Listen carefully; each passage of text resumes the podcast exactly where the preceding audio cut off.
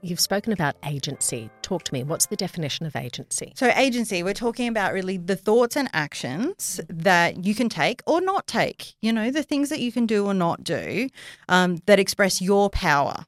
Yeah. The power that you have to shape your experiences and to influence events. So what is it? The things that you can control, the power that you have and your ability to shape your experiences and the events around you. Now, it might be that the agency that you have is to do nothing, is to withhold action, but you have made a choice. The really challenging part about how we do change so often at the moment is that we are saying to people, well, this is just going to happen and there's nothing. Shut up, sit down. Need to do. It's the Nike approach, right? Just do it.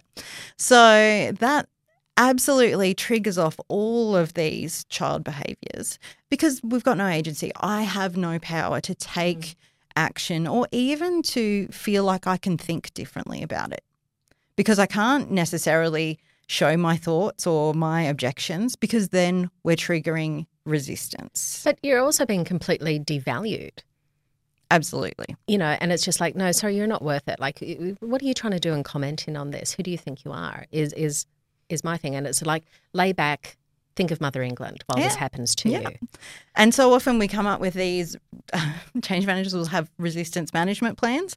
So they'll have pre-identified the troublemakers and the plan of attack for how they're going to, you know, make that go away. How am I going to reduce those people's anxiety about this change or give them more information so they don't feel the need to, you know, bring up these additional challenges? So that resistance plan is talking at again.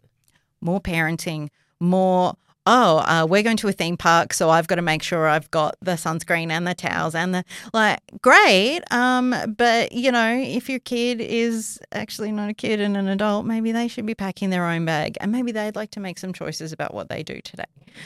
So it is changing that mindset to we are two adults and how do we approach each other in a way that respects the fact that resistance injects energy into a process.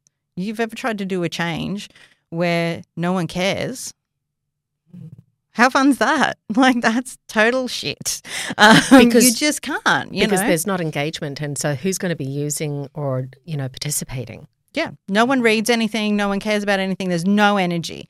You've got this absolute apathy. So you need people to care. You want to hear if something's not working. You want people to have agency to think and to act as part of that change. And we push this down by going, well, only the people who've got high impact can have that. If you're low impact, we're just going to do light touch for you. Because this is like the difference between sympathy and compassionate empathy, right? Absolutely. Sympathy is, I recognize that a problem's happening or going to happen. But it generally, like, you know, and that's that cognitive empathy where they think, okay, but they're there, you'll be fine.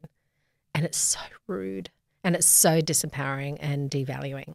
Whereas that compassionate empathy is like, hey, I see you. I'm going to acknowledge you. I'm going to validate how you're feeling about it. What can I do to support you through this? And that's what compassionate empathy is, you know, and I'll bang on about this as much as I possibly can because this is our bridgeway into being functional, compassionate humans, you know, is that valuing someone, acknowledging someone. Absolutely. And this is the thing. This is a human experience.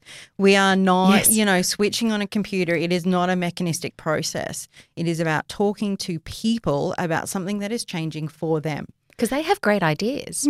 And they have choices to make every day in how they show up and what they do.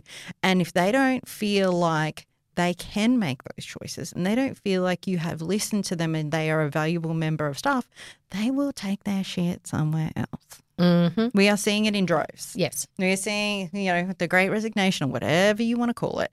People who aren't valued, who aren't experiencing this kind of change where we're connected, where we understand that people in the organisation have a valuable role to play and have, things to offer in this process. They don't want to be there. They don't want to be in that type of organisation.